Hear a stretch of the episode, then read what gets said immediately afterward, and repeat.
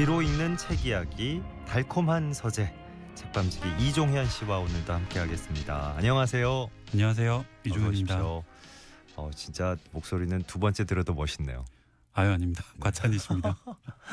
아니 그 주변에 계신 분들이 뭐 좀 이렇게 어, 들어봤더니 어떻더라 평을 해주시던가요? 예, 뭐 제 주변에 계시는 분들이 첫 네. 방송을 좀 들으셨는데 아 예 예. 이게 심야 방송에 어울리라는 어울리는 목소리라고 한 부분에서 예. 다들 빵 터지셨다고 하더라고요. 왜요? 아 평소는 좀 이 톤이 아니신가요? 아니요 맞는데 네. 그걸 그렇게 자기 입으로 이야기할 줄 몰랐다고 아, 아, 그래요. 예, 너무 저 어, 자화자찬 느낌이라 좀 자중하라는 이야기를 들었습니다. 그래요. 어, 오늘 자자 돌림인가요? 어. 아니 근데 저 정말로 저희 그 스탭들과 네, 저희 방송국 내의 그 내부자들 네. 의 반응은 이- 이보다 더 좋을 수 없다. 아유 감사합니다. 예, 아니, 열심히 정- 하겠습니다. 정말 그랬습니다. 어, 어, 이분이 저보다 한 몇 배는 목소리가 좋더라. 이런 반응도 있었고요. 아유 오늘 제가 저 이종현 우리 책밤지기를 어, 몸둘 바를 모르게 하고 시작을 하는데 아니 오늘은 목소리만 좀 더 집중을 해야 될 것 같은 게 저도 네 저희 앞에 오늘따라 모니터가 커다란 게 두 개를 그 누가 갖다 놓으셔가지고 아, 맞습니다. 황원찬 아나운서가 잘안 보입니다.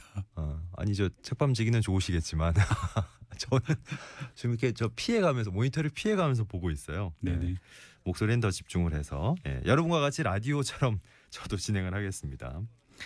어, 저희가 이제 한 가지 주제를 가지고 두 권의 책을 소개해드리는 이런 구성으로 이제 지난주부터 출발을 했어요. 네. 어, 이것도 참 괜찮았는데 오늘 어떤 주제로 어, 얘기를 나누는 건- 건가요?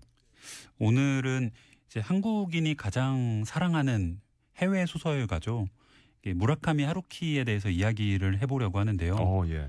어떤 서점에서 이제 얼마 전에 설문조사를 음. 진행했는데 휴가철에 가장 읽고 싶은 작가가 누구냐, 소설가가 누구냐를 예. 물었더니 이 조사에서 외국 작가 중에는 음흠. 하루키가 단연 1위를 차지했다고 합니다. 압도적인 1위. 예. 지난 10년 동안 하루키의 책이 베스트셀러에 오른 적만 21번이라고 하니까요. 엄청나네요. 대단한 거죠. 우리나라에서 인기가 뭐 정말 이제 독보적이다 표현을 할 수밖에 없는. 어마어마하죠. 황원찬 아나운서도 하루키 아, 소설은 그럼요. 좋아하시죠? 예, 뭐 이분의 작품을 다 읽지는 못했지만 예, 단편 모음집 같은 것도 참 좋아하고 음. 진짜 진짜 많은데 책이 오늘 어떤 책을 고르셨을까요?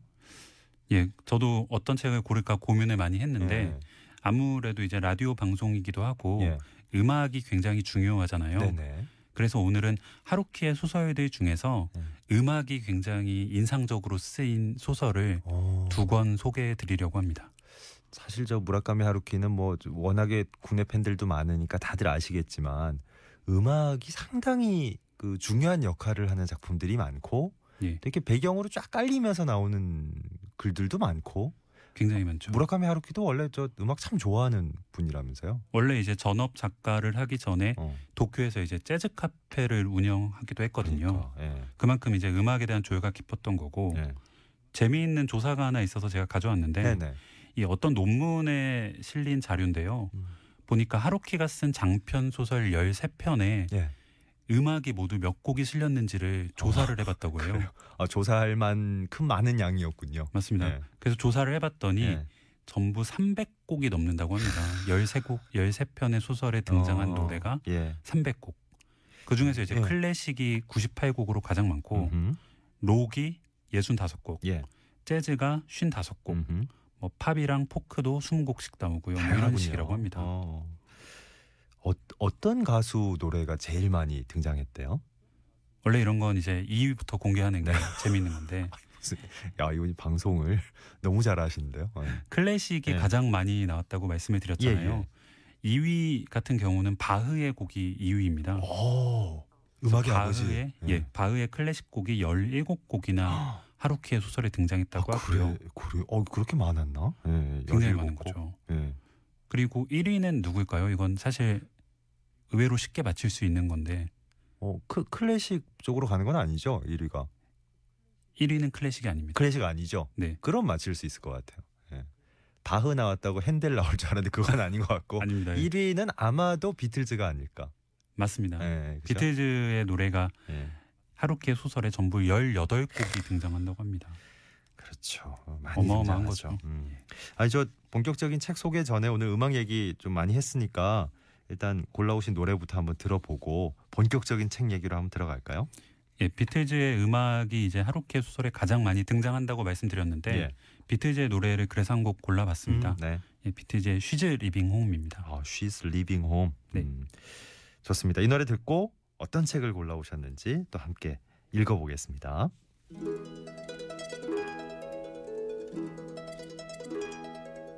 Wednesday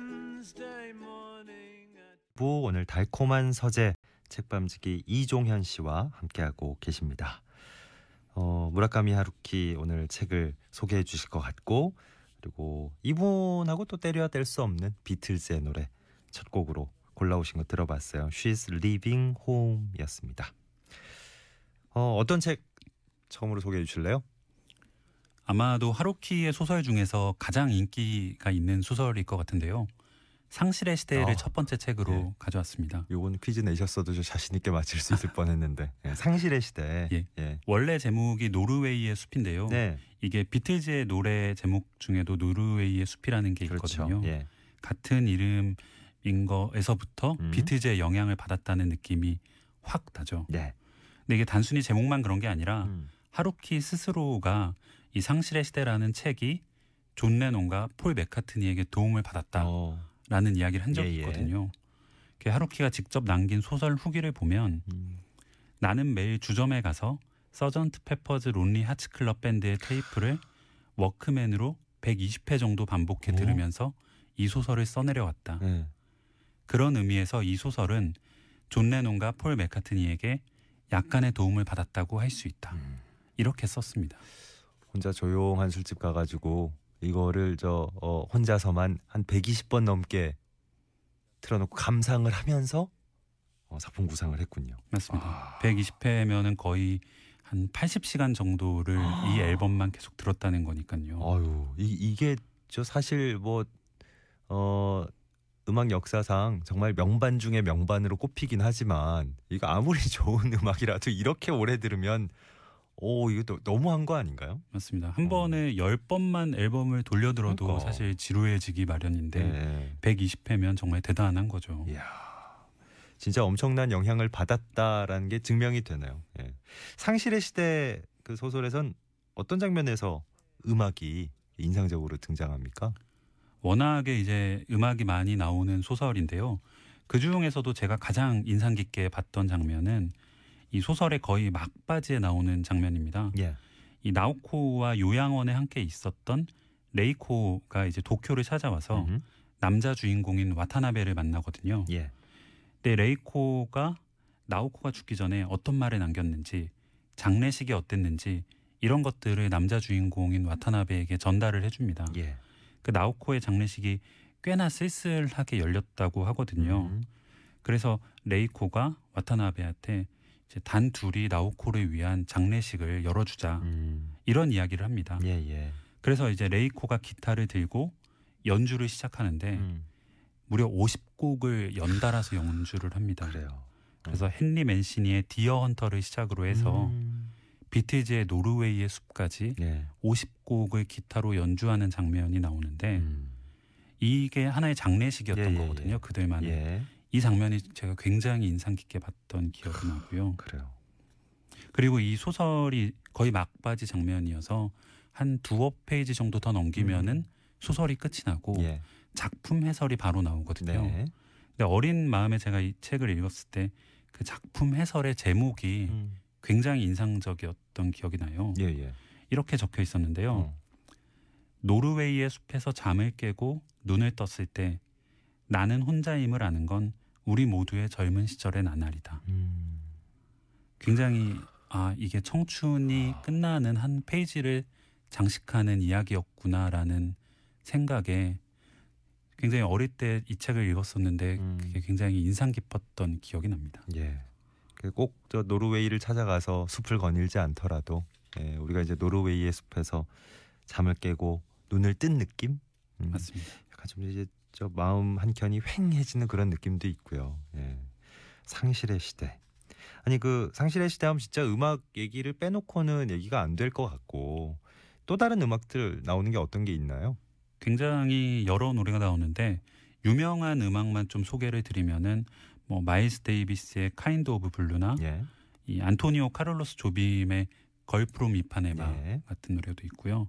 도어즈의 People Are Strange나 뭐 사이먼 앤 가펑클의 Scarborough Fair 같은 음악들도 굉장히 유명하잖아요. 전부 명곡들이네요. 이런 명곡들이 네. 소설 속에 다 그러니까. 약간 배경 음악처럼 등장을 하는 거죠. 예. 단순히 배경 음악뿐만 아니라 음. 소설의 이야기랑 하나하나 다 연결이 되면서 네. 가사나 그 음악의 분위기 같은 것들이 음. 다 소설 이야기와 함께 상승 작용을 하거든요. 예. 그래서 이 하루키 소설을 읽으실 때는 음. 소설에 등장하는 음악을 찾아서 네. 같이 들으면서 글을 읽으면은 예. 좀더 이야기를 이해하는데 음, 음. 도움이 되실 수도 있습니다. 예. 상실의 시대 이제 영화로도 나왔으니까요. 네. 영화도 많은 분들이 보셨을 텐데 이 사실 영화화 된다는 얘기를 들었을 때 팬들은 한편으로는 기대를 하고 한편으로 또 걱정을 했잖아요.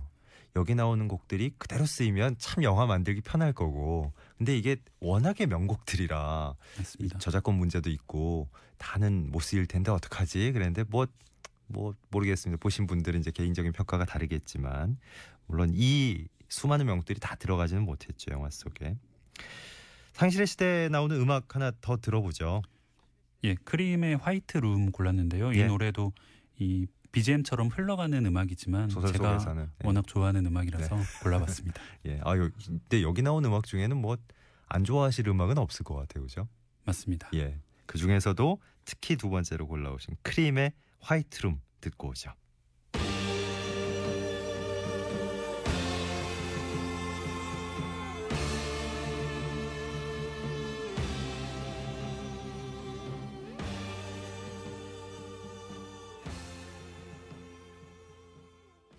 이종현 씨와 함께 달콤한 서재 함께 듣고 계십니다. 오늘 무라카미 하루키 책 중에서 음악을 주제로 두 권의 책 소개해 주실 거예요. 첫 번째로는 어, 정말 너무나 유명한 상실의 시대 만나봤고요. 두 번째도 안 유명할 수 없겠지만 어떤 소설을 골라오셨을까요? 두 번째 소개해드릴 책은 이제 국내에는 아무래도 조금 덜 알려진 어, 소설인데요. 네. 이 Poolside라는 단편 소설이 있습니다. 오. 이게 회전 목마의 데드히트라는 소설집에 수록된 단편인데요. 예, 예. 하루키가 소설 속 인물들에게 들은 이야기를 음. 옮겨서 적은 형식을 취하고 있거든요. 예. 좀 독특한 형식인데 저는 다행히도 읽어봤네요. 예, 아. 조금 덜 알려진 거라 그러셨는데. 예. 굉장히 좀 저에게는 읽으면서 여러 가지 생각이 들게 했던 네. 아, 소설인데? 예. 이 소설 내용을 간단히 설명을 드리면은 네. 이 Poolside라는 소설의 주인공이 이제 막 35살 생일을 맞은 남자거든요. 작은 출판사의 임원을 맡고 있는데 예. 젊은 나이에 제법 성공을 했습니다. 음. 회사에서도 인정을 받고 예. 아름다운 아내와 결혼해서 결혼 생활에도 만족스럽게 하고 있고 음. 뭐 사회적으로 부족할 게 없는 삶을 사는 남자죠. 예. 그런데 이 남자가 한 가지 강박증처럼 가지고 있는 게 나이에 대한 두려움이 있습니다. 음. 늙는 것에 대한 네네. 두려움. 그래서 35살이 되면은 자신의 몸은 이제 늙기 시작한다고 믿는 거죠. 예. 이제 70까지 산다고 생각했을 때 35은 그 중간이니까 절반까지 왔다. 이제 꺾이는 네. 일만 남은 거다라고. 생각을 하는 겁니다. 예, 예. 그래서 35번째 생일 다음 날 아침에 음. 이 남자가 자신의 몸을 굉장히 꼼꼼하게 관찰을 합니다. 예. 그러면서 아 내가 좀 늙었구나 음. 이런 사실을 인정하게 되는데 그러고 이제 시간이 좀 지나서 예. 어느 날 저녁에 아내가 다림질을 하면서 라디오를 켜놓고 듣고 있어요. 네. 근데 그 라디오에서 빌리 조엘의 음악이 흘러나오는데 음. 남자가 소파에 앉아서 가만히 그 노래를 듣고 있다가 어. 어느 순간 정신을 차려 보니까 아이고. 눈물을 흘리고 있는 겁니다. 펑펑. 네.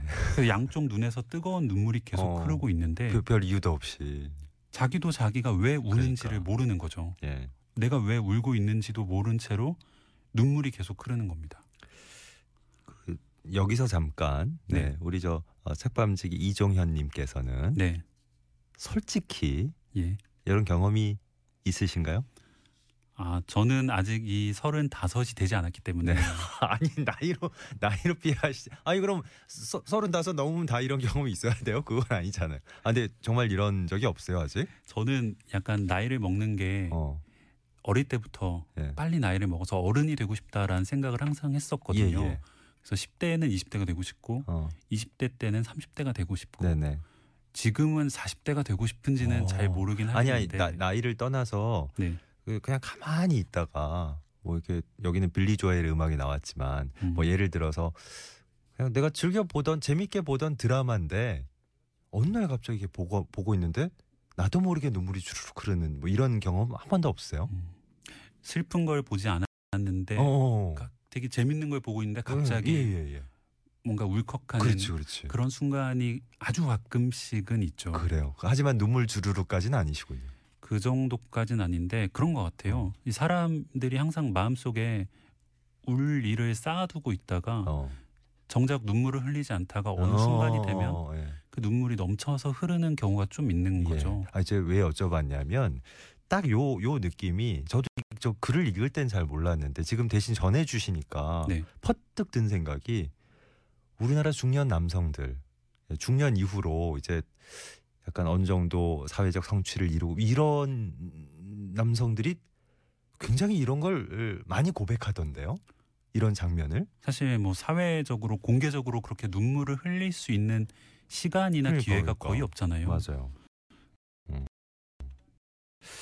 그래 이게 아, 아니 정말 많이 공감하실 거라니까요. 아. 저 저만 지금 이상하게 하는 것 같은데. 아닙니다. 그 소설에 보면은 네. 이 남자가 자기 몸이 늙기 시작했다는 걸 인정하면서 음, 한마디 얘기를 하는데 그게 굉장히 인상적이거든요. 예. 보면은 나이를 먹으면 먹을수록 지불한 노력에 비해 얻을 수 있는 양은 적어지고 음. 마침내 제로가 된다. 이런 이야기를 하는데 어 이거 저 듣고 계신 분들께 특히 이제 중년 남성들께 힘을 드려야 되는데 우리 너무 이제 처연한 느낌으로만 빠지고 이러고 끝내실 건 아니죠? 아닙니다. 저는 네. 그래서 그런 생각이 좀 들더라고요. 뭐야? 그러니까 사실 어떻게 보면 나이를 먹어가는 건 자연의 섭리인데 예. 차라리 처음부터 이 늙음을 인정해 버리는 게 음. 더 나을 수도 있지 않을까라는 생각도 했고요. 물론 제가 아직 이 서른다섯의 네. 기점에 넘기지 않았으니까 그러니까 주인공의 마음을 온전히 이해할 수는 없겠지만 우리 책밤지기님의 어, 나이가 어, 어느 정도 된다가 이제 공개되고 난 후로는 예 어, 대한민국 중년 남성들의 지금 공감은 싹 뺏어가신 게 아닌가. 이게 아우 서른다섯 넘어가면서 늙음을 인정해야 된다. 이거는 어 제가 갑자기 울컥하기 시작하는데 이게 이게 많은 분들이 아마 어좀 다르게 생각하실 수도 있고 다르게 생각해야 되는 걸 수도 있고 예, 여러 가지 반론이 좀 떠오르실 것 같아요. 예. 근데 아무튼 뭐 이 소설의 주인공은 어 35살이라는 그 기준을 넘어서면서 자신의 몸의 변화, 뭐 여러 가지의 신경을 쓰기 시작하고 어 그래서 이제 결과적으로는 그런 건 이제 인정하자 이런 쪽으로 가는 건가요? 뭐 그렇게 어떤 결론을 내는 건 아니고요. 뭔가 이런 이야기를 이 하루키에게 이 소설 속 주인공이 전달을 하면서 예. 나의 이런 공허함이나 이런 것들을 음. 당신이 이야기로 좀 풀어달라라는 그래요. 식으로 끝나거든요. 예. 아니 저 보니까 요즘 뭐 여러 가지 예, 명언 명구들이 많이 지나가지만 그 나이를 먹어가면 갈수록 전체 인생이 참 짧다. 음. 지나보면 더덥다 이런 걸 사람들이 더 느끼게 되는데 하지만 또 하루하루 매일매일 살아가는 건 너무 그냥 힘겨워가지고 참 길게 느껴지고 그러니까 인생은 짧지만 하루는 길다 뭐 이런 말들도 요즘 유행을 하고 있더라고요. 음.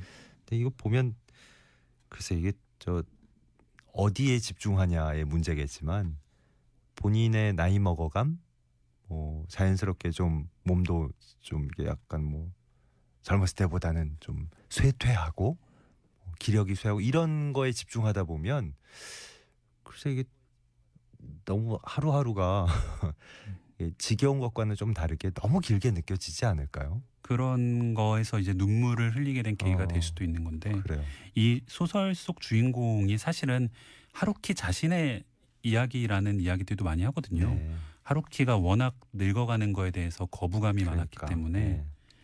하루키가 이제 그 늙어가는 걸 어떻게 극복하고 음. 이겨내고 있는지를 보는 게 또 하나의 해결책이나 대안이 될 수도 예. 있다는 생각도 합니다. 네. 정작 본인은 굉장히 재밌게 그죠? 뭐 다양한 음악을 접하면서 마라톤도 하고 굉장히 그러니까. 열정적으로 사시죠. 예, 예. 그래요. 아, 무라카미 하루키 참 이제 여러 가지 생각이 이렇게 자연스럽게 떠오르는 걸 보니까 참 이게 논란의 작가임에 분명하고 그만큼 우리에게 많은 점을 시사한다는 점에서 인기가 높은 거 아닐까? 뭐 이런 생각도 공감할 반대로 수 있는 들고. 부분이 굉장히 많은 작가인 맞아요, 것. 같아요. 예. 예. 자, 오늘 책밤지기 이종현 씨와 함께하는 달콤한 서재 두 번째로는 Poolside라는 단편 소설 예, 소개를 해주신 겁니다.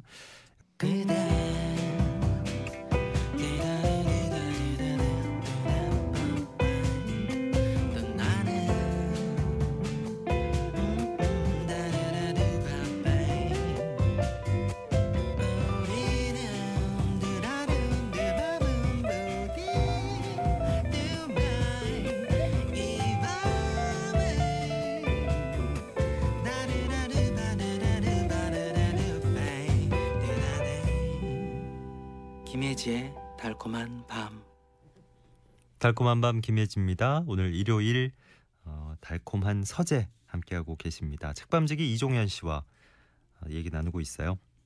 어, 저희가 지난주부터 이제 새롭게 구성이 바뀌면서 하나의 주제로 두 권의 책을 소개해드리고 있다 보니까 이게 어, 참 사람의 심리가 묘해서 어, 약간 이제 두 권을 소개해드리면 네. 그것도 오늘은 작가가 똑같았잖아요. 네.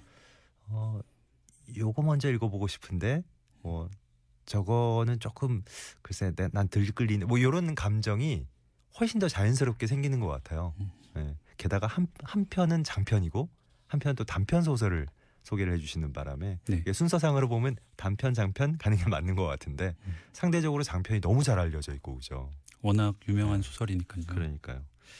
자 오늘 어, 그 유명한 무라카미 하루키의 어, 상실의 시대 그리고 Poolside 이렇게 두 권의 두 편의 작품 소개를 해드리고 있습니다.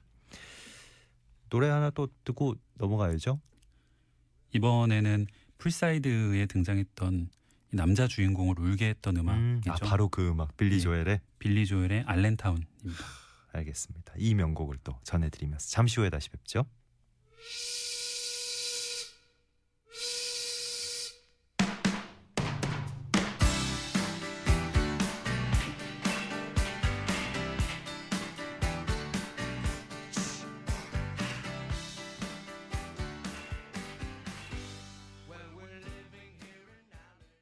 빌리 조엘의 앨런타운 듣고 왔습니다.